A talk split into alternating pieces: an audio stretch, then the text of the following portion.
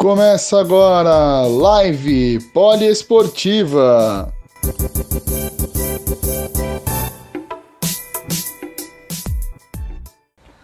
Olá, muito boa noite a todos. Eu sou Gabriel Max, estou aqui para mais uma live poliesportiva. Hoje com mais um convidado sensacional para né, pegar essa, essa segunda-feira firmes e fortes novamente. A gente vai ter o Murilo Becker, é, ele que é pivô do São Paulo Futebol Clube Basquete, estará aqui conosco para bater um papo sobre o esporte, bater um papo sobre diversas coisas. A gente está só esperando ele entrar aqui na live para a gente poder dar início então a esse papo muito legal, beleza? Tá aqui chegando o Tom Moreira, Ana Underline Postai também tá por aqui.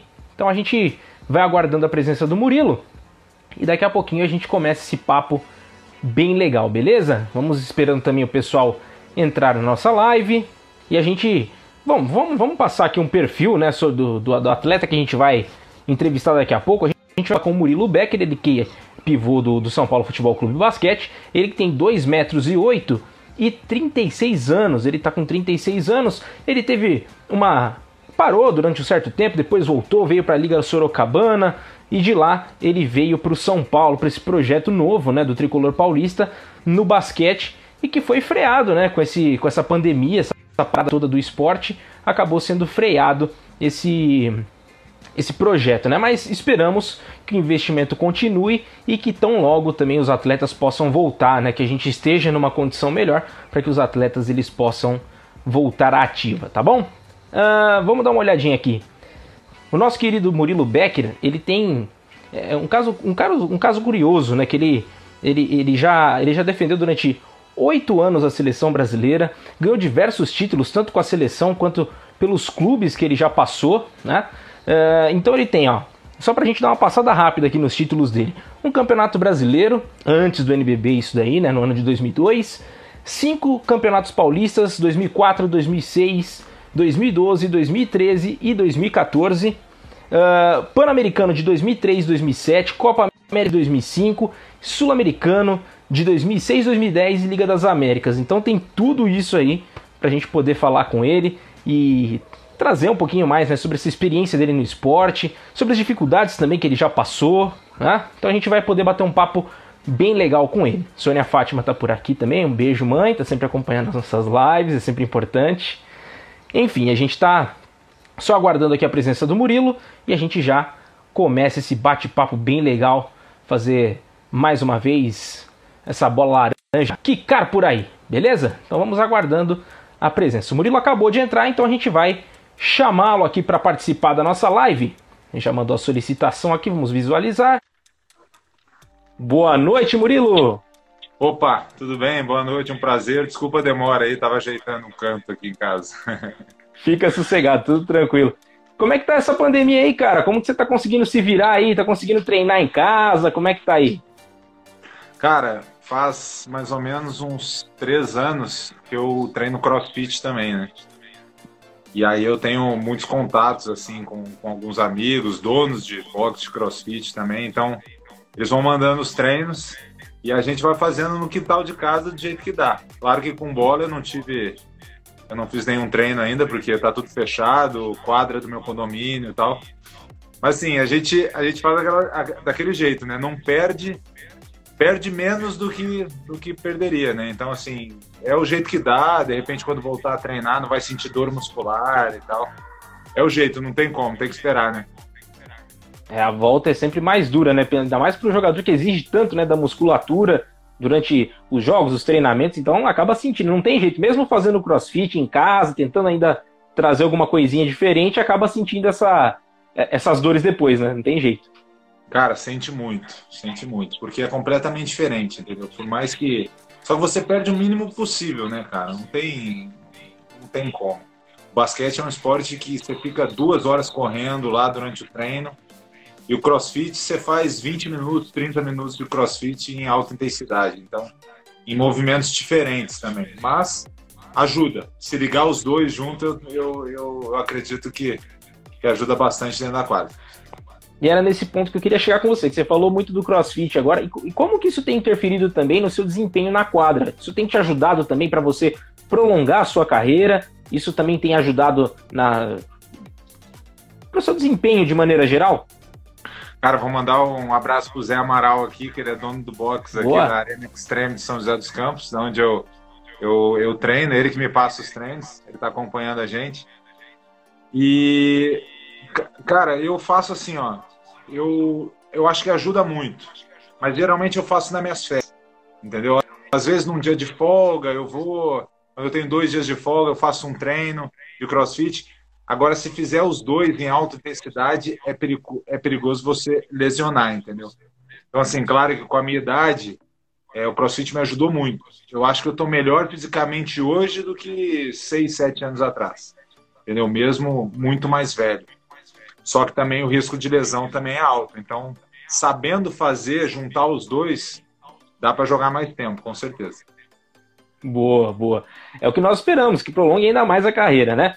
E eu queria passar pra, é, com você agora sobre o seu início de carreira. Eu estava dando uma olhada, uma pesquisada sobre algumas coisas sobre você, e, e, foi curioso o seu início no basquete, que na verdade você começou treinando como goleiro, né? Cara, eu era goleiro do Grêmio. Eu sou apaixonado por futebol. Eu era goleiro do Grêmio, da escolinha, e meu time era o último colocado, então era pressão o jogo inteiro. E, e aí eu fui chamado para jogar na seleção da, da minha categoria.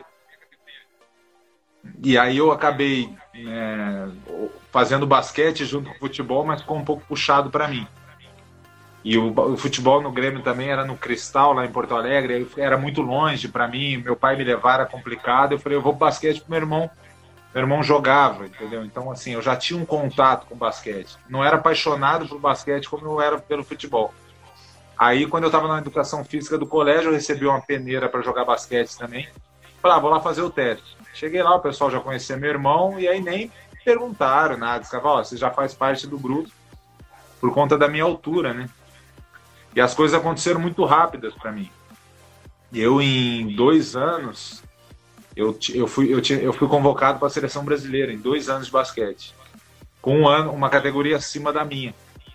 E aí só foi, né, cara? Eu fui, depois eu cheguei com o tempo, seleção né, brasileira adulta, onde eu fiquei oito anos que era o meu sonho de, de poder vestir a camiseta da seleção brasileira.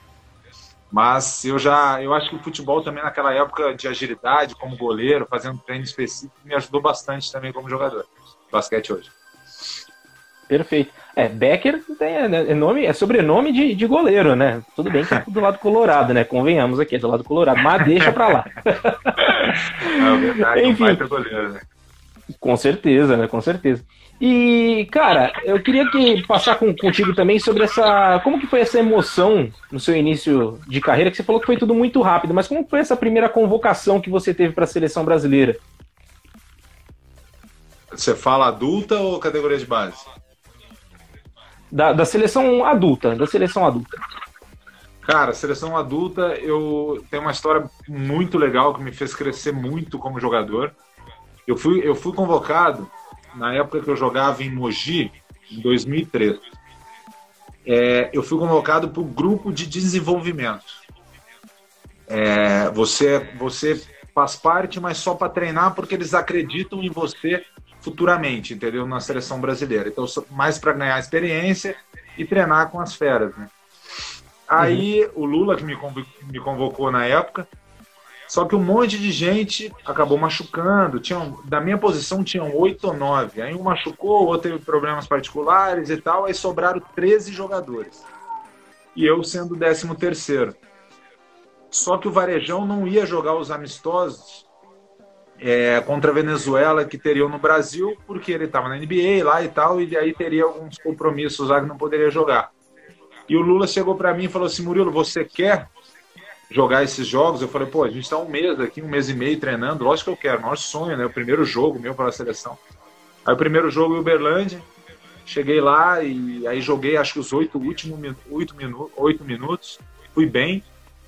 Depois nós ganhamos o jogo, mas o jogo estava enroscado. Passou dois dias, tinha um jogo em Ribeirão Preto. que talvez foi um jogo mais importante da minha vida, de repente, né, de começo de carreira. Que o Lula chegou para mim e falou: Cara, você me surpreendeu e eu vou te pedir um favor, confunde a minha cabeça. E eu falei, aí eu fiquei com aquele negócio na, na cabeça a tarde inteira, porque o jogo era à noite. Cara, eu fui o primeiro a entrar do banco. Eu fui cestinho do jogo.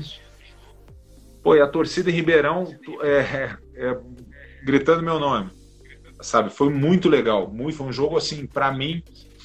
E aí ele me presenteou depois para ir para o sul-americano, mas para não jogar porque o Varejão ele já tinha né, avisado quem ia. E eu fui, participei, não joguei, mas estava lá junto vendo. Ganhamos o sul-americano, fomos pan-americano. Chegamos no, no pan-americano, aí no pan-americano quando teve os treinamentos, antes de ter os treinamentos ele me ligou e falou Murilo, você como presente já está já está convocado para o Pan-Americano. Você vai para Santo Domingo, 2013. E eu fui, joguei todos os jogos e fui campeão pan-americano, cara. Depois teve o pré-olímpico tal, fui também. E depois disso foram oito anos, cara, onde eu fui bicampeão pan-americano, campeão Copa América, campeão sul-americano. Então, assim, foi, foi muito importante na minha carreira essa época. E essa construção da sua carreira, você veio nesse momento de transição, digamos assim, da seleção brasileira, né? No momento em que estava sendo construído mesmo um trabalho dentro do basquete nacional. É, como que era para você trabalhar? Você já mencionou sobre o Lula, também os jogadores que você tinha na época ali, você chegou a jogar com o Elinho, com, bom, enfim, com uma série de craques. Como que foi para você essa, essa transição? Como que você sentiu isso? Cara, aquela época estava tendo uma mescla ainda de atletas, né? Tanto é que o Elinho acabou sendo cortado da seleção onde eu fui convocado. Entendeu? Então, assim, tava chegando o Alex, tava chegando, sei lá, Nezinho, tava chegando o Renato Lam, Lamas. Então, foi, foi um. E eu, ainda mais novo que eles, com 3, 4 anos mais novo. Mas era legal porque faziam exatamente o que estão fazendo essa época, entendeu? Agora, acreditando nos novos talentos. E eu, claro que a minha concorrência era muito grande, né, cara? Se você pensar, olha os jogadores da minha posição, todos NBA praticamente, entendeu? Era o Varejão, o Thiago, o Nenê, aí depois tinha o Giovannone, e aí tinha um outro também no auge, e eu tava sempre ali, sempre batendo na trave nas convocações, mas indo e ganhando uma experiência tremenda só de treinar com esses caras, né? Então era uma foi uma vivência, uma parte assim, teve campeonatos super importantes que eu tive pouquíssimo tempo de quadra. Mas para minha carreira, para voltar aqui e jogar o NBB, pô, foi sensacional. A experiência que eu ganhei é, valeu muito. Sensacional. Dá uma passada aqui nas mensagens que o pessoal. Só que tá entrando aqui na nossa live, Vinícius, RRC, uh, Cleverson Coach tá por aqui, Família do Esporte, Cacaramuru, uh, Brasil. Não, Basílio, Basílio Levi, Patrick Scofano também tá por aqui, Lari DF, um beijo para ela. O Ezio Sadu também tá por aqui. E ele emenda uma pergunta que é a seguinte, cara: quais jogadores daquele time ainda estão em atividade? Você lembra assim de. Da seleção? De bate-pronto, é, daquela época. Cara, quase todo mundo. Eu Tem ainda bastante parou... gente, né? É, quase todo mundo.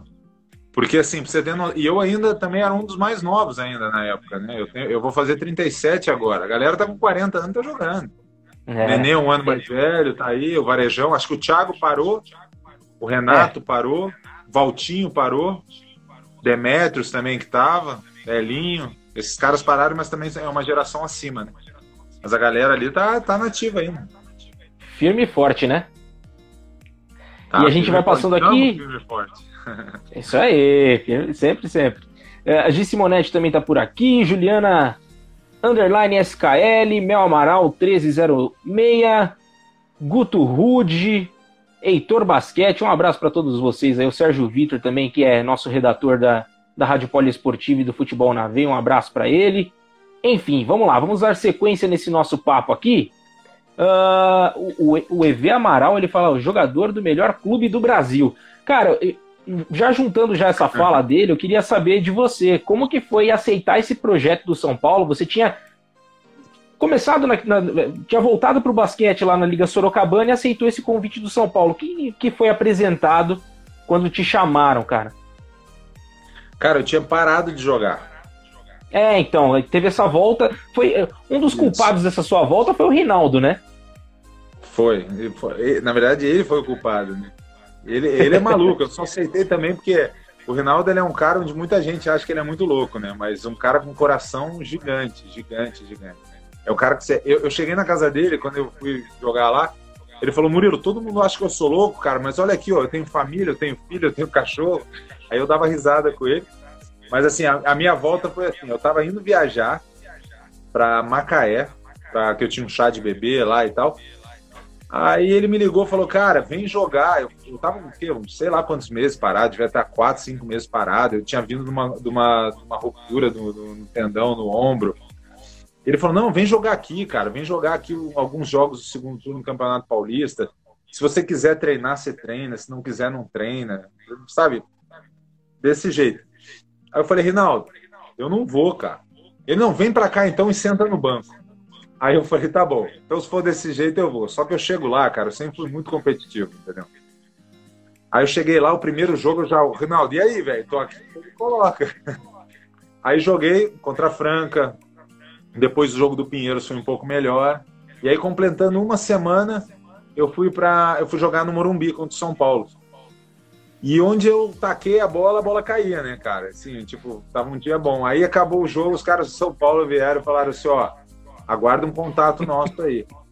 Aí eu falei, cara, que história, que legal. Tipo, pô, aí, sabe, eu recarreguei toda aquela bateria, falei, eu vou. Aí conversamos, tal, em uma, duas semanas, negociamos e fechamos. Aí eu cheguei 15 dias antes de começar o NBB. Ah, falamos do Rinaldo, ele aí. Não, bloqueia ele aí, velho. Bloqueia ele aí. Vou bloquear que daqui a pouco ele começa a escrever um monte aí. Um abraço para ele, inclusive. Um abração pro Rinaldo aí, cara. O, ele fica mandando vídeo do WhatsApp para mim o dia inteiro. Aí, aí fica assim, o, o começo do NBB, comecei muito bem. Só que, infelizmente, eu fiquei muito tempo parado, cara. Fiquei muito tempo parado é, nessa época, antes de, só com crossfit. E eu dei assim, eu fui do zero pro 100%. E aí eu comecei a sentir uma dor no pé, cara, que não melhorava de jeito nenhum. E eu tava incomodado com isso, porque eu, eu ficava assim, pô, eu não posso voltar porque eu não vou conseguir, isso vai piorar. Pô, mas eu tô numa fase boa. Eu não posso tomar medicamento mais forte porque senão é doping, eu posso me prejudicar e tal. Cara, eu tive que esperar. E aí eu esperei, voltei com um pouco de dor ainda tal, mas voltei bem. Os caras me trataram super bem lá no, no lá no São Paulo. Só que era para eu ficar parado 20 dias, eu fiquei um mês e meio. Isso, para mim, me, me, prejudicou, me, me, prejudicou um pouco, entendeu? Então, a, aí eu tive menos tempo de quadra. Mas também, assim, eu tava num time que tava ganhando, eu tava num time que tava nas cabeças, eu tava num time que tava muito bem. E fiquei, cara. E agora o meu contrato acaba dia 15, eu não sei se vou continuar, se não vou. Mas eu, de imediato, eu só tenho que agradecer é, todo mundo aí que, porra, time de São Paulo, torcida, meu grupo, a comissão técnica, que eu, pô, foi assim, um lugar onde não tem picuinha, não tem conversinha tipo por trás, ninguém vai falar mal de ti, se tiver que falar alguma coisa, fala na tua cara. E alguns clubes que eu já passei, às vezes tu jogava mal, o cara chegava para ti e não olhava na tua cara como se fosse um monstro, entendeu? E falou, pô, cara, tu é um ser humano, tem filho, tem família, é um jogo, amanhã tem jogo de novo, tu joga bem, aí os caras são, sabe, estão de boa contigo. Então tem várias. E assim, no São Paulo nunca teve. Jogava mal, jogava um jogo, dois jogos mal, chegava o mortário e batia nas minhas costas e falava, e aí? Então, assim, o legal é que chegava na, na, tua cara e falava, entendeu? Cara, eu queria mandar um abração, cara, pra um monte de gente, um beijão pra Fafá, pra Cida. Fica à vontade, vai lá. De, de São José dos Campos para para Mel, deixa eu ver, o Zé Amaral, para a galera aqui que, que mora no meu coração aqui, são mais são meus amigos. Sensacional, cara. É sempre importante, né? Esse apoio também é muito legal. Ô, ô Murilo, e, você havia mencionado sobre esses casos e tal, né? De que. de picuinha, de fala, fala de um lado, fala do outro. Isso foi uma das coisas que te deixou meio desgostoso de querer parar naquela época? Cara, é, quem, tá, quem me conhece sabe um dos motivos que eu, que eu fui parar de jogar. Né? Então, assim, eu tive, eu tive um problema com o clube, porque eu tive uma lesão, e aí as coisas não se acertaram.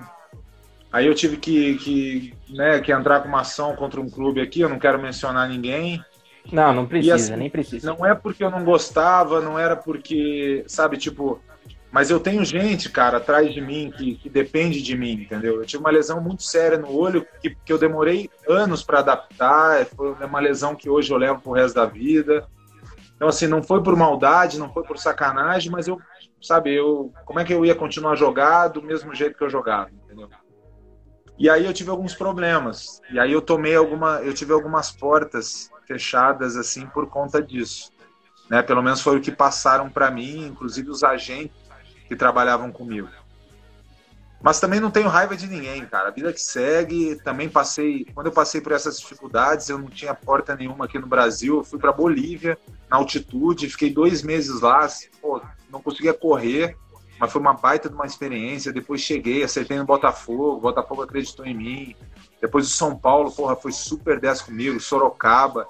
Então, é, eu te falo que assim, a decisão de eu ter ido para Sorocaba foi uma das mais importantes, cara, na minha carreira, entendeu? Porque eu tinha parado de jogar, tinha desistido, estava com as portas fechadas nos clubes, e aí o Rinaldo me chamou, e a partir daí eu fechei no São Paulo, que hoje é uma das potências no, no NBB, cara que era grande candidato a ser campeão, e eu poderia ser campeão do NBB. Então, só tenho que, que agradecer, inclusive porque com tudo isso que eu passei, eu amadureci como ser humano, como pessoa também.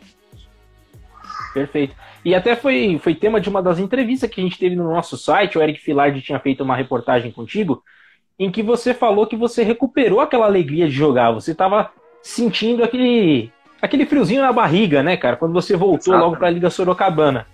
E, e, como que foi isso para você, cara? De, depois de tanto tempo, né, daquele tempo parado assim, você recobrar isso? Cara, foi exatamente isso. Com, com as lesões que eu tive, principalmente a do olho, eu, eu, eu desgostei um pouco, entendeu? Com essas coisas que eu te falei que aconteceram. Eu fiquei muito chateado Sim, claro. com algumas coisas na época. Eu, eu tava triste porque eu olhava para o lado assim, eu, eu via meus filhos, eu falei, cara, o custo de vida deles é muito alto, como é que eu vou fazer? Os quatro são especiais, dependem muito de mim. E eu tenho que estar nativa, eu tenho que jogar, eu tenho que dar um jeito. Eu entrei, de repente, numa numa deprê, assim, que, que eu, eu nem sabia que eu estava meio em depressão, entendeu? Depois eu fui, fiz um tratamento para né, pra ter algumas palavras, chorei pra caramba. Então, quando eu fui para Sorocaba, cara, e eu, tava, e eu cheguei lá jogando, e, e a situação do time, e o Reinaldo chegava, o Reinaldo chegava para mim e falava assim, Murilo, hoje é outro time que tá jogando. E às vezes eu nem tava jogando bem, mas eu tava lá, podia dar uma palavra, alguma coisa que eu vivi. E, e comecei Já se a... sentir mais importante, né? Você se sente Exatamente. parte do time, né? De qualquer forma. Exatamente, me sentindo importante de novo, com o tempo de quadra, podendo errar né, o tempo inteiro. Aí tava lá 20 pontos, 15 rebotes, 17 pontos, 14 rebotes. Eu falei, peraí, cara, eu tô aí, tô nativa, tô vivo, vambora. Entendeu? E aí, pô, quando o São Paulo veio, eu falei, cara, que legal, entendeu? Que história de vida bacana que eu vou, que assim, para mim, de tudo que aconteceu, portas fechadas para mim, e hoje eu vou pro São Paulo, um time de camisa, um time onde, né, tricolor igual o Grêmio lá, né, de coração que eu tenho. E eu tô ali, cara, a torcida, pô, a comissão, pô, o clube, os jogadores me receberam super bem, cara. Super bem. Eu lembro que o Gé, o Gé que é meu amigo, que teve, na, teve comigo na minha melhor época em São José, ele veio me deu um abraço no dia que eu cheguei e falei, cara, tô muito feliz de você estar tá aqui, seja bem-vindo. A gente vai chegar longe, sabe? Então, pô, isso aí para mim não tem preço. E você teve inúmeros títulos, seja por clube, seja pela seleção brasileira. Você falou né, desse bicampeonato pan-americano e, e, entre tantos aí que você conseguiu conquistar. Dá para dizer que ainda, vamos traçar um comparativo aí, que essa volta se equipara até um título para você? Muito, muito. E eu tinha, cara, eu tinha uma confiança que poderia é, poderia ser uma consagração porque eu seria campeão do NBB assim, na nossa cabeça lá no São Paulo, que ia dar, que ia, cara, a gente tinha tudo para ganhar. Quando eu cheguei, quando eu cheguei no São Paulo, eu até ouvi de alguns amigos falando assim, cara, o São Paulo, os caras não devem treinar muito, né? Porque é um time mais velho, os jogadores que têm mais tempo de quadro são mais velhos e tal. Quando eu cheguei para treinar, cara, Você não tem ideia, tanto que o time treina, tanto que o time é sério, tanto que o time é vencedor, sabe? As reuniões no vestiário, quando perdia um jogo. E, porra, o Chamel sempre toma da frente como capitão do time. Cara, foi assim, foi um momento muito bom, cara. Muito bom. Que assim, que eu fico. Claro que a gente não sabe, né, se ia ganhar, porque tem outras equipes também que são super fortes. Mas só de estar naquele momento e saber que eu, eu poderia, porque eu bati três vezes na trave, eu poderia ser campeão, poxa. Mas quem sabe, vamos ver, cara. Se eu vou ficar no São Paulo, se eu não vou, quem sabe eu ainda consigo, com tudo que eu passei, é, levantar um caneco aí do NBB. Você tem conseguido conversar com o pessoal sobre essa renovação de contrato? Como que tá ainda essa, essa pendência? Cara, a gente conversa um pouco no grupo, né? Mas é, alguns atletas têm, têm. Acho que três atletas tinham dois anos, né? Que era o, o Gé, o Chamel e o Jorginho, tinham mais um ano de contrato. Aí eu não, eu, eu não sabia, né? Eu não sei, na verdade, mas eu vi que o Renan renovou, mas saiu nas redes sociais aí também, não sei se, se a fonte é verdadeira.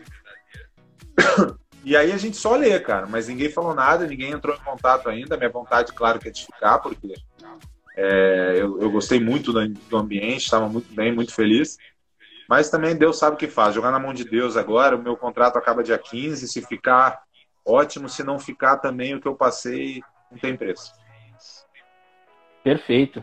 Então abre o olho aí, diretoria do São Paulo aí, que o Murilo quer ficar, hein? Então vamos lá. É, FV Esportes, Murilo é uma pessoa maravilhosa, mandou aqui a, a mensagem. Mel Amaral tá por aqui. Uh, temos aqui Isa Andrade, pede para você falar mais quando começou a carreira. Então vamos voltar um pouquinho sobre esses títulos aí. É, na época que você conquistou o seu campeonato brasileiro, né, foi em 2002, ainda não existia o NBB. Como que para você foi esse título, esse é, esse primeiro título nacional aí que você levantou? Cara, eu cheguei em Bauru é, um ano antes, né, de jogar essa competição de ser campeão. Eu cheguei porque eu era, porque me acharam jogando um campeonato de, de, de, de seleções de, né, dos estados, pela seleção do Rio Grande do Sul, jogando lá em Uberlândia. O Cássio Cerimelli, que era um dos técnicos, acabou me, me chamando para ir para Bauru. Demorei um ano para ir, mas porque eu estava meio assim, de sair de casa, é, minhas condições na época não eram das melhores, a minha mãe também não tinha onde morar na época. Eu joguei num clube em Lajeado, onde eu ganhava um apartamento ou 200 reais por mês. E eu optei pelo apartamento porque minha mãe foi morar comigo. Aí fiquei mais um ano no Rio Grande do Sul, só que depois eu senti assim, ou viro jogador para sair ou não, né? Ou senão eu paro com tudo e vejo outra coisa. Aí fui para cheguei em Bauru, cara, e eu lembro assim, ó, eu, eu posso falar isso hoje porque já passou um tempão, que, o, que me contaram que o Guerrinho olhou para mim assim, me viu treinando, me colocaram para jogar um contra um no dia que eu cheguei com o Kel lá, um, um outro um ex-jogador. Aí o, o Guerrinho olhou e falou assim: não tem base nenhuma, não dá certo, não vai rolar. E ele era técnico, né? Eu falava assim: ó, não tem como. Cara, passou é, passou acho que um mês, eu só treinava e tal, machucou todo mundo. todo mundo, e aí o jogo era contra o Vasco. E o Vasco, quem que jogava no Vasco? Demetrio, Sandro Varejão, só tinha Bird, só o Fera fino, né? Vargas. Né? Só, assim, porra, Demetrios, time animal. E o Murilo, moleque, sabe, bem, bem novão, sem barba na cara, sem nada jogando contra, cara, e eu tinha que ser titular do time. E nós ganhamos do Vasco, cara, com a galera machucada. E eu joguei bem. No dia seguinte tinha, um, tinha minha foto na capa do Jornal da Cidade lá em Bauru. E aí eu, pô, aí meu pai me liga depois e tal. E aí meu pai ainda falou assim: é, é, Murilo, tá o jogador sem perna, né? Sacaneando. E, cara, eu só tenho que agradecer o Guerri, assim, porque, pô, foi o começo da minha carreira, depois eu voltei com ele, e ele me deu o maior presente, cara, como atleta, que foi quando meu filho teve uma meningite bacteriana, e, e aí passei por uma situação super difícil, meu filho tinha acabado, uma semana antes ele tinha saído do hospital e vem, ficou 71 dias internado. Aí nós fomos campeões lá no Maracanãzinho da Liga das Américas. Aí eu levantei a taça como presente. Poxa, cara, foi assim, eu tenho Não um quadro como, né? casa. Eu tenho um quadro em casa que, que tá lá, Eu mudei agora há pouco tempo, ainda não tá na parede, mas vai estar tá porque foi um dia super especial na minha vida, entendeu? Foi assim, e eu tô com a camiseta escrito Gabriel, meu campeão. Então, Guerrinha, o, acho que o maior, o momento mais importante, mais legal na minha vida, o presente maior que, que, que eu ganhei, foi ele que me deu. Perfeito. E, e, você tocou nesse assunto, né, sobre o Gabriel, que é, cara, guerreiro desde que nasceu, e todos os outros, né, que a gente pode colocar desses quadrigêmeos aí que, que nasceram, além da Duda, claro, né? Então, aquele momento Faustão, né? Ele, Murilo, que é pai da Duda, do Léo, da Maia, da, da Rafa e do Bibi.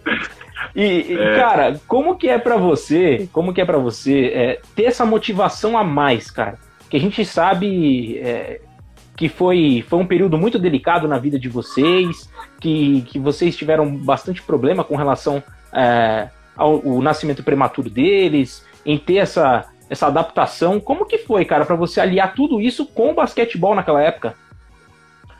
Cara, você sabe que quando, quando meu filho foi internado com meningite bacteriana, é, ele ficou 71 dias lá, como falei, três cirurgias na cabeça. E eu jogando, viajando, dormindo no, no, dormindo no hotel, não, dormindo no hospital e porque eu não conseguia largar ele, aí chegava, era uma convulsão atrás da outra, sabe? Um, um momento super complicado.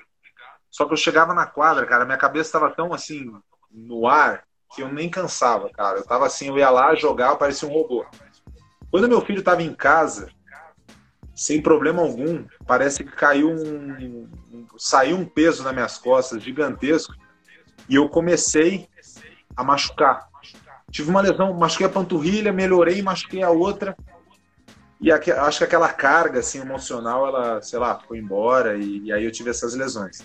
Mas quando Além da tensão nasceram, física, tem todo o psicológico também, né, cara? Que vale, que é muito maior do que qualquer. Acho que o basquete, cara, é muito psicológico. Na vida da gente, entendeu? se você tá feliz, tá bem, as coisas vão fluir para você, independente, entendeu? Você pensar se eu chegar em casa e pensar que eu tô com uns problemas e tal, eu não vou dormir, minha cabeça vai ficar mil. Agora, se eu chegar, meu, amanhã é outro dia, vamos embora, as coisas vão funcionar, entendeu? E quando eles nasceram, é, eu não tinha ideia, né, de que como é que era ter, pô, quadrigêmeos, não conhecia ninguém, não sabia. Eu, a única vez que eu vi foi um cachorro que eu tive que teve quatro filhotes. Entendeu? Você, você ter uma ideia como é que era. Eu falei, cara, vai nascer quatro crianças, não tô acreditando. Aí foi tirando um, aí ele ah, já pegaram correndo, já levaram, tirou o outro, tirou o quarto, não chorou. Aí eu já falei, porra, fecha esse negócio, eles não vêm mais, né? Aí, aí começou uma loucura, assim, ó, desde o primeiro dia, cara. Porque assim, não respiravam, aí meti oxigênio, aí já levaram para UTI. Aí eu consegui pegar uma na mão, foi a Rafaela, foi a menorzinha ainda, mas que estava respirando melhor. Ficaram lá 50, 60 dias no, no no, na, na UTI lá, depois tal, foram para casa.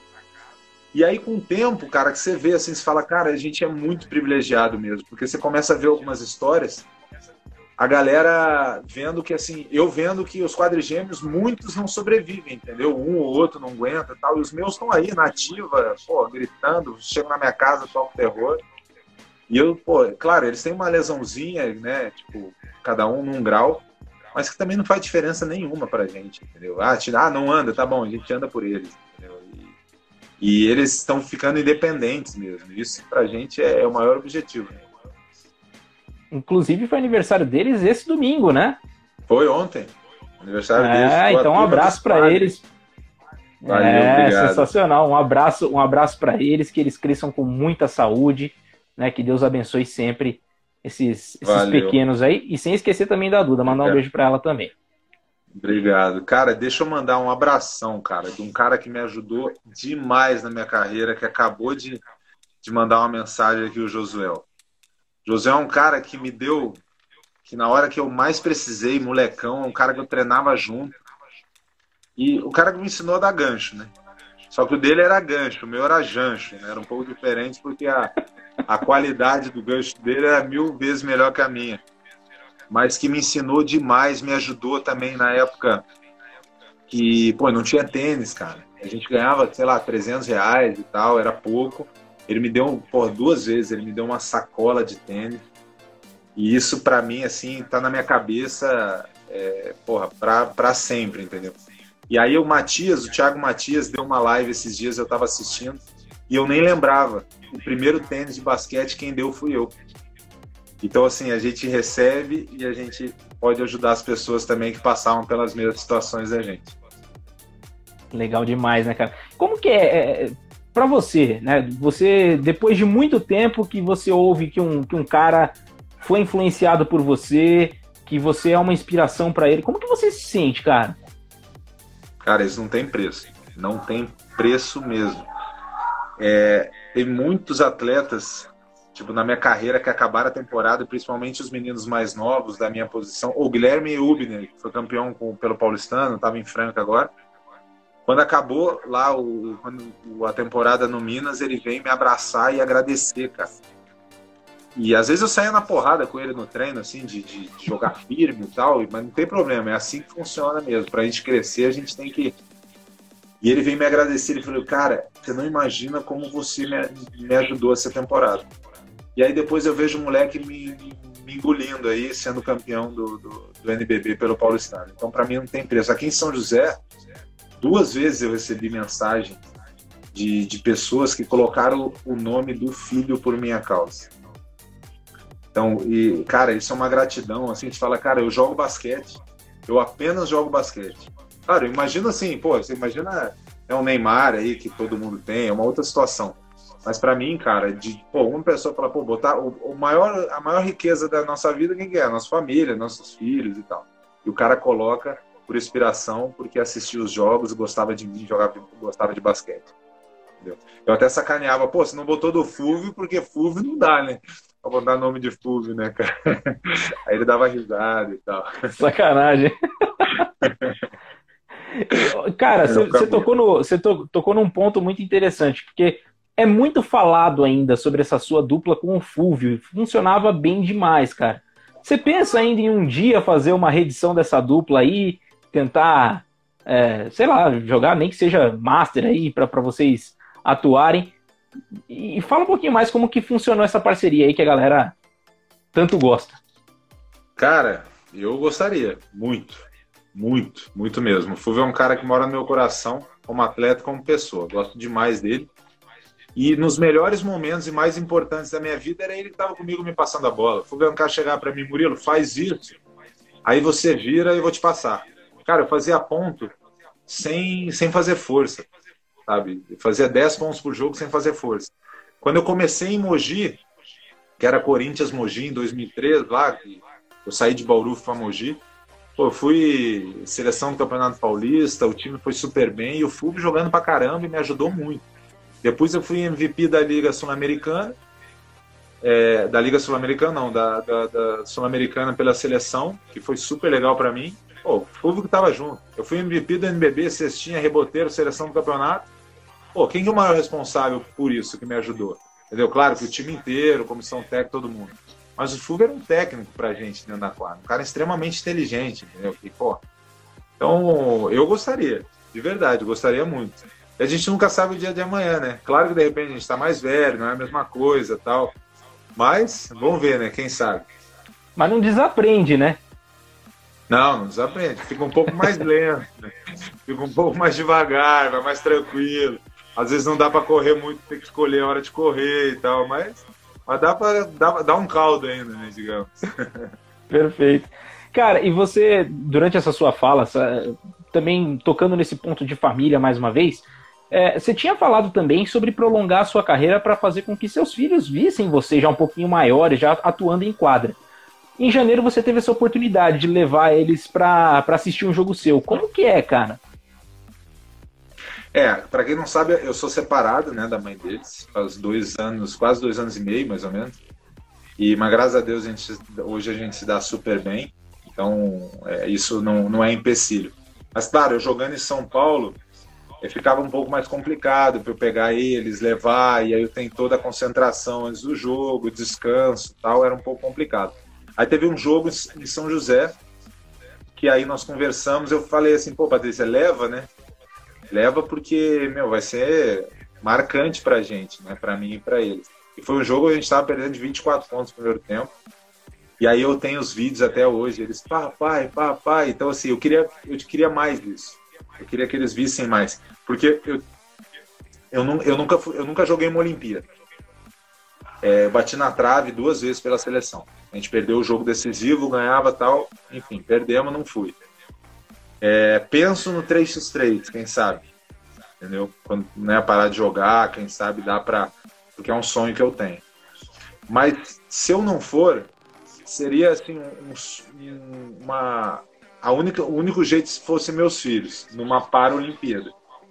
Eu, eu vejo o filho meu dentro d'água igual um peixe, assim. Eu penso no Leonardo, principalmente, não sei porquê, mas falo assim que eu quero colocar ele, né, quando acabar tudo isso aí na, na numa natação. Quem sabe eu não posso viajar e ver uma, uma Paralimpíada e meu filho lá nadando. Pô, não vou nem pensar em medalha, né? Senão até choro aqui. Mas quem sabe o que eu tô falando aqui mais pra frente aconteça. Perfeito, cara, perfeito. E, cara, é, você já percebe isso já de, de espírito de, de competição já entre eles? Já consegue sentir algo ali brotando de esportista ali nessa, nessa criançada? Cara, personalidade eles têm muito. Cada um tem a sua, né? São um pouco diferentes. Mas quebra o pau entre eles assim o dia inteiro, né, cara? E assim, a TV é minha, eu vou assistir, então eles têm um espírito de, de competitividade, entendeu? Então, cara, eu vejo, eu vejo, eu vejo nos quatro, né, que, que pode que pode dar certo. A gente vai tentar, vai colocar lá, igual eles faziam natação lá em Salvador quando a gente morou. Antes era para um seguro de vida, né? Cai na água tal, se vira. Mas agora já se viram bem. Então eu acho que dá para dá para pensar mais lá na frente lá. Claro, se eles gostarem, aí sim a gente dá todo o suporte. Né? Tem até uma história legal, cara. Não sei nem se tem tempo aí, se não tem. Eu tem, conheci um fica à vontade. Que... Ó, só, só te interromper. Se, se caso faltar tempo, a gente abre uma segunda live tá tudo certo. Beleza. O, eu conheci um cara no Uber, em São Paulo, e aí começamos a falar de filho.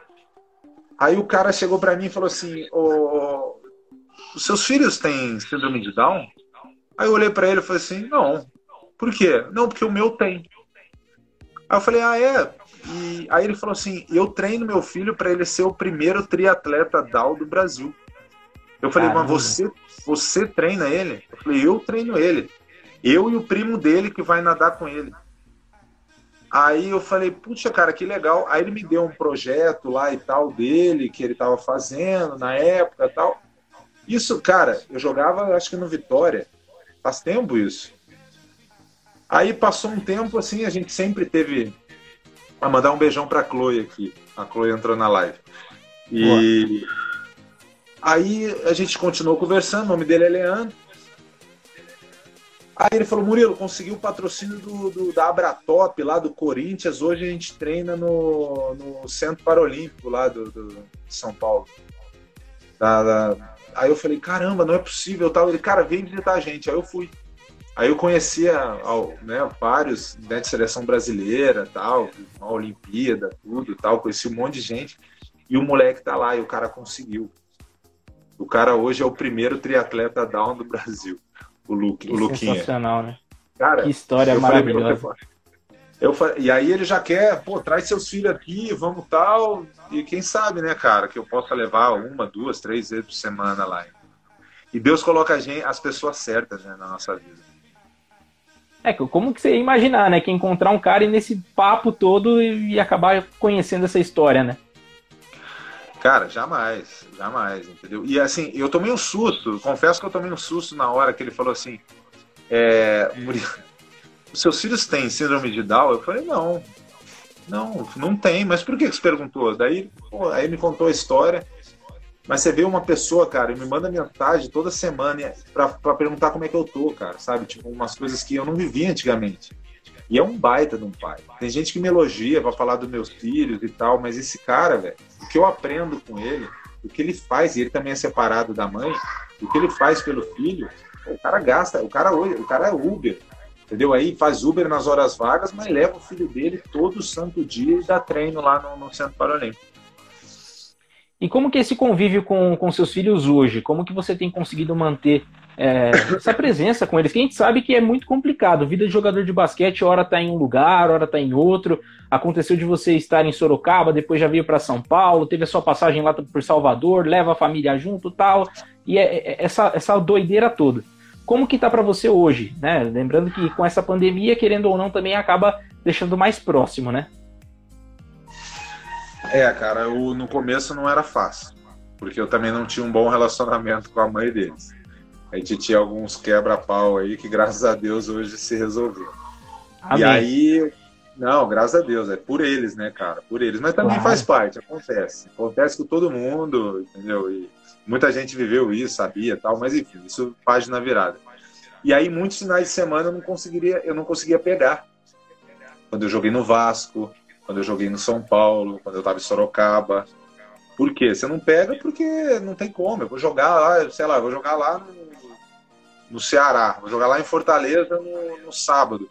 E era para eu ter pego as crianças na sexta. Como é que eu vou pegar? Não tem como. Meu trabalho, infelizmente, eu não consigo.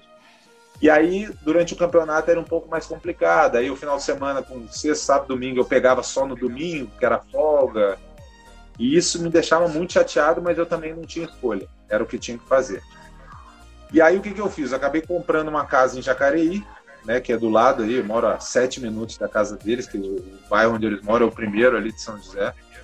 E aí eu tô do lado agora. Agora eu tô. Eu pego eles direto. Eu tô sempre junto. Ontem mesmo devolvi, teve aniversário, hoje eu já tava lá enchendo o saco, brincando, é, jogando bola, sabe? Então, agora estão do lado, agora eles vão ter que me aguentar bastante tempo. tá certo. É isso aí. Bom demais. Ter essa, essa presença é primordial, né? E, cara, você também teve muitos títulos individuais, né?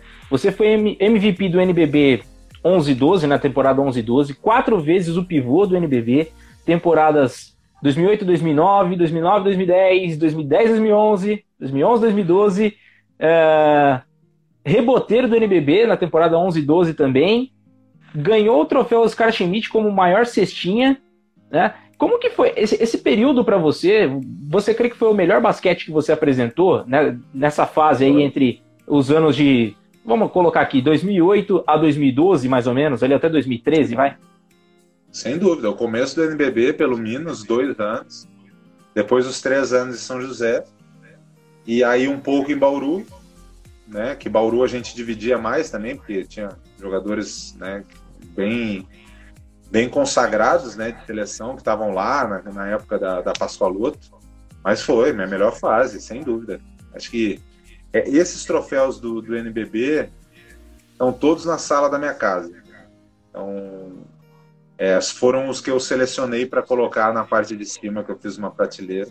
Então foi o melhor momento, com certeza. Né? E depois eu tive assim, as coisas que aconteceram meio caíram do céu ali. Né? Ganhei um desafio de habilidade, aí dá para colocar lá. Entendeu? É, então, é isso que eu ia te falar, cara, que você acabou ganhando o desafio de habilidade, né, o MVP do Jogo das Estrelas em 2012. Foi completamente diferente do que você podia imaginar, não? Ah, se eu puder falar palavrão aqui, eu vou falar que foi na cagada, né, cara? Não tem. se falar, eu errava tudo, errava o passe, errava. Até a bandeja eu errei uma hora, que a bola bateu na bola do, do Felipe, saiu. Mas chega a meter a última bola. Sabe o que me motivou bastante? Foi no dia de treino lá antes a gente fazendo a competição. Aí eu, fui fazer eu contra o Iago. Cara, sem brincadeira. Eu não errei uma bandeja, eu não errei a bandeja, eu não errei o passe. Ele deu três arremessos antes que eu, com a velocidade do moleque. Mas muito rápido, muito rápido, assim. Só que ele errou os três, aí eu fui lá, cheguei de primeiro e matei a bola. Assim, no, no na brincadeira lá, né? Aí eu falei, cara, se eu tiver tranquilo aqui, eu vou chegar depois, vou tranquilo, o cara erra um, eu chego e mato. E foi exatamente o que aconteceu, principalmente na final. E é engraçado que saiu no Esporte Espetacular, e aí o, eu tenho no meu Instagram, inclusive, lá atrás, assim.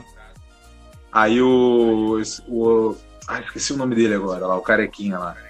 Aí ele colocou, ele fala o assim. O Escobar? O Alex Escobar? Escobar? Escobar. Eu falo, parece meu irmão, igual meu irmão, careca. Assim. Aí o Escobar falou assim: Murilo veio chegando aos trancos e barrancos. Eu falei, cara, é muito legal, porque foi mesmo. E o Cauê não tinha errado nada. Aí depois, com o tempo, eu, eu, eu, fui, eu fui jogar no Botafogo, o Cauê tava. E o Cauê, você lembra dessa aqui, ó? Chegava tranquilo assim, ia lá, matava a bola só pra sacanear. E é bom porque também acaba gerando histórias também. Como que é essa resenha aí, cara? Ah, cara, eu tenho. Ah, se eu te falar o tanto de, de história que tem no basquete, cara, tanto de, de, de coisas que já aconteceram, tanto de besteiras que a gente fala, sabe? O tanto de podre nosso, coisa boa. Cara, dá para escrever um livro, cara. Dá para escrever um livro. É muito bom, muito bom, entendeu? E às vezes, o, quando eu parei de jogar, eu até, eu até já brinquei em relação a isso. Eu falei, cara, às vezes o basquete eu não tinha falta, não, eu não sentia muita falta, não, mas essa resenha, nossa, antes do treino, depois do treino, isso eu, eu tenho certeza que eu vou sentir muita falta. E tem alguma coisa, alguma delas assim que mais te marcou, uma que dê para contar, né? Por favor, né? Então, cara, não, não, tem um monte. Algumas não pode contar, né? Mas eu lembro, cara, deixa eu ler Eu lembro uma vez os caras ficaram me sacaneando, cara, que, que eu fui jogar lá em Uberlândia. E aí deu uma confusão com o Fúvio lá no intervalo do jogo, o torcedor cuspiu nele, o policial queria levar o Fúvio embora e a gente não deixou e tal. Aí foi passando o tempo e eu com uma vontade de ir no banheiro, cara. Mas assim, ó, eu não tava me aguentando. Eu falei, meu Deus, aí, começa logo esse negócio. Aí eu fui fazer uma bandeja lá, assim, tomei uma paulada, de cair no chão. Aí o Fúvio veio me dar a mão. Eu falei, velho, não levanta que eu tô. Aí eu falei, merda não levanta que eu tô, cara, eu, tá, tá, tá, eu tô muito mal, velho. Tô muito mal. Daí o Fulvio olhou pro, pro, pro técnico lá de Mogi, fez assim, ó, troca, troca. Aí ele falou, tá tudo bem. Aí eu fingindo que Rápido, eu tava... né? De preferência. Eu, não, eu fingindo assim, minha lente caiu, fiz no banheiro. Rapaz, corri pro banheiro. Quando eu... Demorei, acho que eu demorei. Demorei uns 15 minutos lá no, no, no banheiro. Quando eu voltei, a torcida gritando lá. E, pô, não consegui fingir, entendeu? a torcida gritando cagão, cagão. Aí, porra, foi muito engraçado, velho. Os caras me sacaneavam até dias atrás aí, velho. Então, é só engraçado. Legal, bom, essas histórias assim acabou ficando, não tem jeito, né, Murilo? Isso aí não tem como desvincular mais, né? Fazer o quê, né? Não, cara, mas também, bom, a gente não liga, cara. É tanta coisa, cara. Tanto momento bom, a gente sacaneando os outros, sabe? Tipo, meu, um ou outro aí Pô, às vezes o cara, sei lá, o cara é pai novo, a gente começa a sacanear, pô, chega em casa, você faz isso, tal, não sei o que lá, sabe? Tipo, é, é muita história boa, cara. É muito momento engraçado que acontece, assim, sabe? Muita, muita besteira que a gente fala. Isso eu, isso eu tenho certeza vou sentir muita falta. E você tá, tá participando de um elenco que, que é recheado de, de jogadores assim tops do Brasil, né? Que o, o São Paulo investiu é, num time forte para poder disputar o NBB. E, cara, com essa ascensão dessa molecada também, né, juntamente com esses caras experientes, tá surgindo já o, o, o Jorginho, que surgiu lá no Paulistano e hoje está no São Paulo, que está jogando o fino da bola. Tem o Iago, que também, né, prata do, do, do Paulistano, mas que começou lá no Palmeiras, né, nas, nas, categorias de base. Como que você vê essa nova geração chegando, cara? De maneira geral aí, o que, que você prospecta para a seleção brasileira? Ah, cara, eu vejo esses meninos voando, voando. E, e por você deu o exemplo do Jorginho. O Jorginho é um cara. É, o Iago, há dois anos atrás, apareceu. É, eu sempre achei um, o Iago um excelente jogador, entendeu? Assim, um cara muito rápido tal.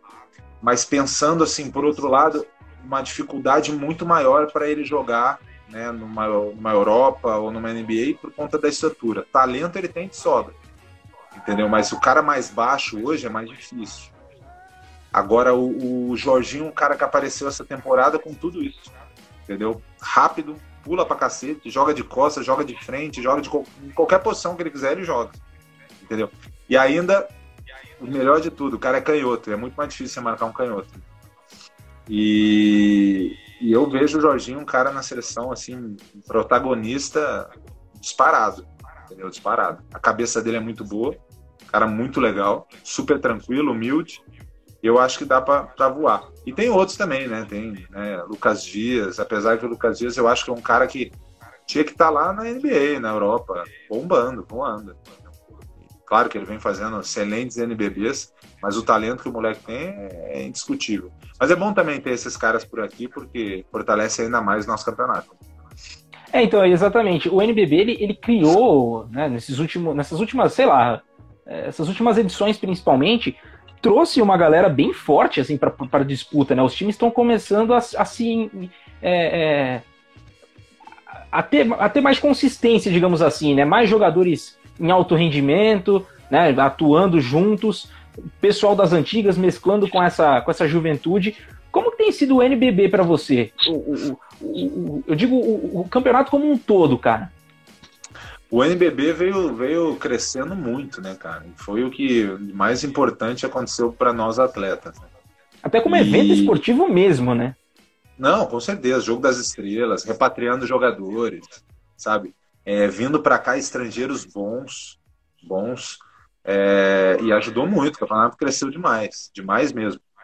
E eu vejo, cara, que é, quando, quando a diferença que tem hoje, né, do primeiro, segundo, terceiro NBB que eu joguei, a forma que nós treinamos hoje, que nós aprendemos, os treinadores também fazendo curso, né, com uma cabeça totalmente diferente, estudando pra caramba. Pô, o que, o que aparece de revelação todo ano, cara que às vezes estava esquecido, aí o cara vem, entra e fala: caramba, olha esse moleque jogando. Entendeu? Um exemplo que eu te dou, que vem na minha cabeça, meu, é indiscutível: o André Góes. O André Góes é um cara que estava esquecido no mercado, estava lá, estava em Osasco, depois pingou ali, foi jogar no outro time e tal. Depois foi para Salvador, pum! Deu um, deu um boom e vem hoje como os melhores jogadores do NBB, disparado. O cara joga em todas as posições. Ah, pô, o armador machucou. Vai o André Góes. Tá lá. Ah, o lateral, três, tá? Pivô. Pô, ele não é forte fisicamente, mas é um cara extremamente inteligente. Ah, o, o cinco machucou. O cara vai lá e faz pivô cinco incomoda. O cara sempre tá... versátil, né? Essa, essa, essa característica também conta muito, Não, né? Com certeza. Então, assim, o, e o NBB ajudou muito todos esses atletas. Perfeito. E a Lari Def, ela pergunta o seguinte aqui. É, ela quer saber se você torce para algum time específico de basquete.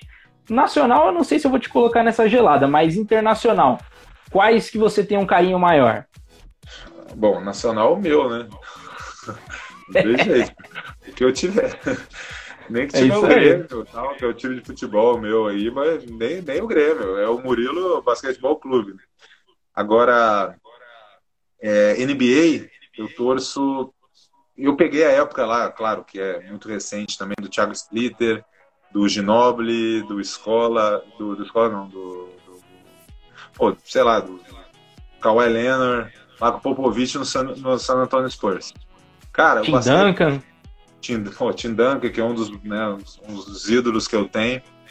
Então é um, é um time que eu peguei carinho, entendeu? Mesmo esses caras não estando mais, não estando mais, eu, eu peguei um carinho pelo San Antonio Spurs.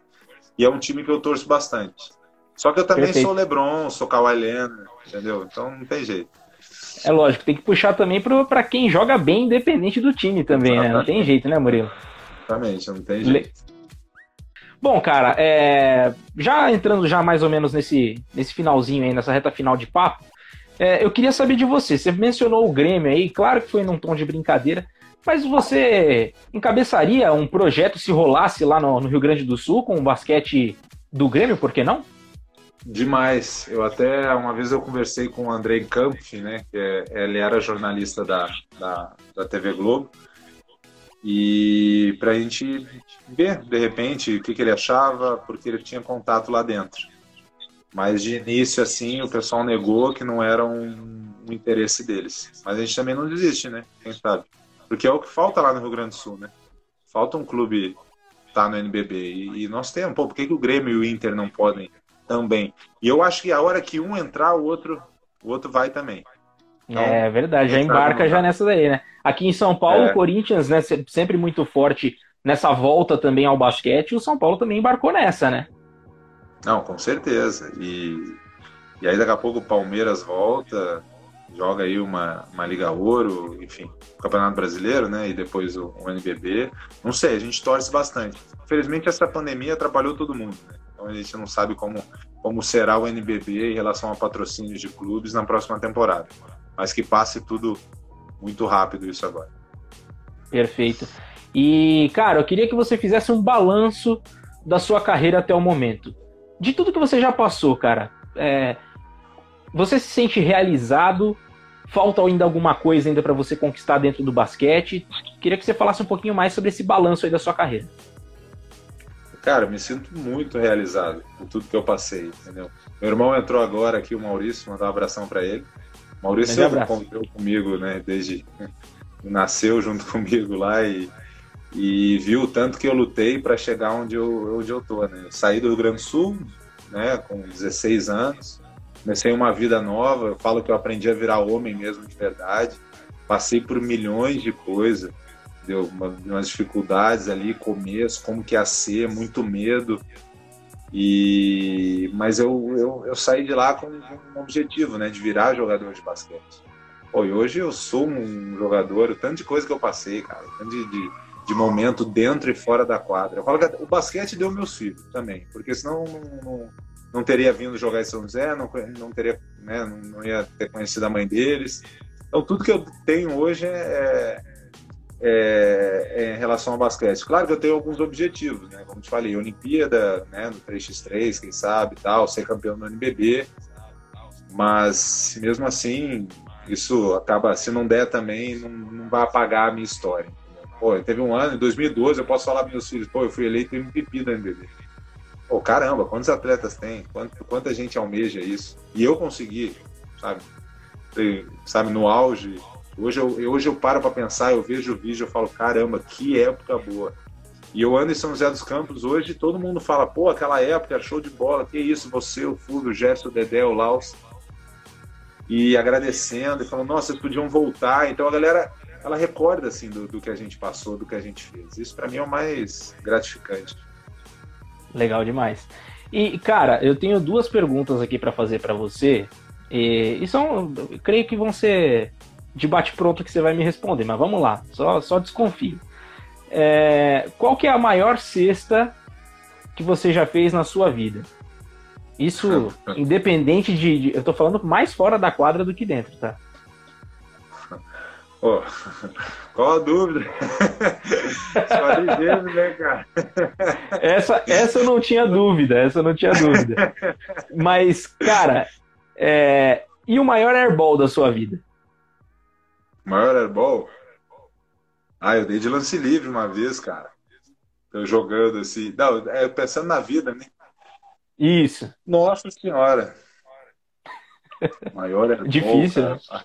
Cara, se eu contar os podres, velho. Se eu contar os podres, uma vez que eu saí abraçado com um cavalo lá, uma égua no meio da rua lá, talvez foi o mais engraçado. Eu não posso entrar em detalhes, né, cara? Porque tinha gente, né, amigo junto tal, os caras, alguns, né, tinham, tinham mulher, casado tal, era solteiro, mas. Mas eu, cara, não lembro, assim, de, de cabeça. Assim, de repente, a hora que eu desligar a live, eu falo, nossa, podia ter falado isso e tal. Mas o maior é bom, cara. Ah, certeza, eu falo muita merda, né? Pode, pode, ter, pode ter um monte também. Perfeito. E dentro do basquete, cara, você tem algum arrependimento nesse, nessa carreira toda que você teve? Eu poderia ter em 2007, quando eu fui para o Maccabi Tel Aviv e eu tive um convite para treinar com o Minnesota Timberwolves na época. Mas não era certo para mim. Entendeu? Então, assim, eu não poderia também largar. E o meu sonho nunca era jogar, não era. O meu sonho era estar no time da NBA, né? Esse era o meu sonho. Só que eu tinha acabado de assinar um contrato e eu não poderia desistir. Então, assim, eu poderia ter esse arrependimento. Mas mesmo assim, eu aprendi de outra forma lá no, no, no, lá em Israel, né, cara? Fui vice-campeão da Euroliga. Tinha pouquíssimo tempo de quadra tal, mas, pô, eu tenho troféu em casa lá, eu sou vice-campeão da Euroliga. Olha o campeonato como é que é e tal. Então, eu não posso, eu não posso me arrepender por isso. E, ah, e eu me arrependo de ter voltado né, de, de, de, Israel. Talvez. Mesmo com tudo que eu passei aqui, eu, eu acho que daria para ter ficado mais um ano lá. E aí eu como... quis voltar para o Brasil. E como que foi essa experiência lá no, no, no, no Maccabi Tel Aviv? Você Cara, teve experiência, no... aliás, em dois, em dois países, né? Foi na Bulgária e Bulgária. Lá, lá em Israel, né? Israel, né? Cara, eu cheguei sem falar uma palavra em inglês. A hora que o avião pousou, eu tava Pô, eu cheguei, parecia que eu era jogador de um time de, de camisa aqui no Brasil, cheio de jornalista. Aí na hora vem na minha cabeça, falo, meu Deus, o que, que eu vou falar com esses caras, velho? Vai ter ninguém que vai falar português aqui, né? Aí me entrevistaram em espanhol, aí dá para enrolar, né? Me entrevistaram em inglês, falei, pô, tudo errado, porque o que eu tinha aprendido de inglês era o livrinho na viagem. Aí os caras me esperando, camisa do Maccabi e tal. Ei, da Roça, da Roça, porque meu nome é Murilo Becker da Rosa. Né? E foi, assim, uma experiência incrível. Aí, é, eu, assim, em uma, duas semanas já era para ter ido para Bulgária. Só que nós fomos para a Eslovênia jogar uns amistosos lá. E aí eu fui o último jogador a entrar no amistoso. E eu acabei como cestinho do jogo. Aí os caras chegaram e falaram assim, ó, peraí, segura aí, não vão mandar o Murilo agora não. Só que eles estavam com uma negociação com, com o Batista, voou do, do Uruguai. E aí, como o Batista já estava certo, vindo da NBA, eles acabaram me mandando para lá. Mas assim, por pouco que eu já não fiquei desde o, do, desde o começo da temporada. Eu acabei voltando depois no final da temporada, e aí o campeonato já estava indo, aí joguei pouco. Mas foi uma experiência então louvável para você, né? Esse foi período demais. que você ficou por lá. Não, de tudo. A torcida, primeiro, a torcida abraça muito o time lá, né? Muito, muito. Cara, o, o país tem. Você ter uma ideia, o país tem, na época, não sei como é que tá hoje, mas tem 6 milhões de habitantes. Tinha. A gente jogava o campeonato israelense, tinha 8 mil pessoas. E o campeonato da Euroliga lotava com 12 mil pessoas e telão do lado de fora a galera assistindo. Entendeu? Então, só isso já, já responde a pergunta, né? A galera é apaixonada mesmo. Perfeito. Cara, eu só tenho a te agradecer por esse papo que você teve aqui com a gente da Poliesportiva. É, desejo muito, muito sucesso. Desejo que não só a diretoria do São Paulo, mas outros clubes também continuem de olho em você para que você consiga estender mais a sua carreira. E principalmente, cara, é, analisando tudo que eu peguei aqui para poder estudar sobre você e tal, quero te parabenizar pelo, pelos seus filhos. É, cara, creio que deve ter sido realmente muita barra que você deve ter passado, mas hoje em dia vê-los dando risada, brincando para lá e para cá, acho que isso já, já compensa qualquer tipo de, de, de sofrimento que vocês já tenham tido já na vida. Então, queria só te agradecer mais uma vez. Espero que a gente consiga bater mais um papo aí quando voltar a bola quicar por aí pra, a gente bater um papo aí. E, cara, é, espero que, que, que possa prosperar cada vez mais. Cara, eu que agradeço pelo convite, um prazer muito grande, um papo muito agradável, muita coisa, né? Com certeza deve ter, deve ter ficado muita coisa para trás aí. Agradecer a todo mundo que participou, mandou pergunta foi super legal e eu espero muito, né? Te encontrar agora dentro da quadra, né? Pra gente bater um papo lá dentro da quadra, que é onde a gente mais gosta de estar. Obrigado mesmo, de coração. Com certeza. Então vai lá aproveitar. Desculpa aí também ficar Não, te enchendo os pacovar aí, pô. Valeu, pode deixar. Vambora. Abraço, gente. Com Deus. Grande abraço, até a próxima, Murilo. Valeu, com Deus. Tchau, tchau. Valeu. Bom, esse foi Murilo Becker participando com a gente dessa live poliesportiva. Só tenho a agradecer também a vocês, também por, por estarem aqui participando da nossa live. Mandar um abraço aqui pro Pablo de Lima RJ, pro Gabriel MGLS, uh, Ale, Alesi Leal, uh, Basquete 3x3 também. Um abraço, ó. Fiquem de olho aí que o Murilo tem, tem coisa aí para conversar com vocês aí, talvez no futuro. O Nilo Júnior também mandar um abraço para ele também, o Nilo Júnior 08. Um abração para ele, que também está curtindo nossas publicações lá na, na, nossa, aqui na nossa página né, do Instagram. E, e, já deixo o convite para vocês, se vocês ainda não seguem a nossa página, sigam lá, cliquem lá, seguem a gente lá, que tem muita coisa legal sobre basquete, sobre vôlei, sobre tudo que vocês pensarem em esporte, a gente está tá cobrindo, a gente está tentando levar o máximo que a gente consegue de esporte para todo mundo, que é o que a gente mais precisa, né? Esporte é vida e a gente também tenta trazer mais entretenimento e muito mais informação para vocês aqui com as nossas lives, com os nossos textos, enfim. Galera, muito obrigado. O Regis Manuel 1 também estava por aqui, Leite R1, uh, Gil Dreamer, Felipe Weber 9, um abração também para ele, Murilo Lira. Uh, vamos lá, vamos dar mais uma olhadinha aqui, mais gente aqui, o Léo Ciborg também, José Guilherme Calil, um abraço para todos vocês que participaram, para Lari DF também, para o Ezio Sadu que mandou diversas perguntas, Vinícius Fajan que entrou por aqui agora, falei no Ezio, ele voltou aqui. Um abraço para todos vocês, a gente vai ficando por aqui então depois desse papo super agradável com Murilo Becker. Fiquem de olho aí que vai pintar mais lives, tá bom? Vão pintar mais lives aqui na Rádio Poliesportiva. Daqui a pouco a gente vai mostrar para vocês quem são os nossos próximos convidados. Eu já vou soltar aqui que tem mais gente do basquete, hein? Então fiquem, fiquem no aguardo aí, que tem gente do César Franca. Eu tô dando mais pistas aí de quem que vai vir. Então aguardem, daqui a pouquinho tem publicação na nossa página, continuem nos seguindo. E um abraço para vocês, valeu, até a próxima. Sou Gabriel Max para a Rádio Poliesportiva, a rádio do basquete, a rádio de todos os esportes, valeu. Fui, tchau, tchau.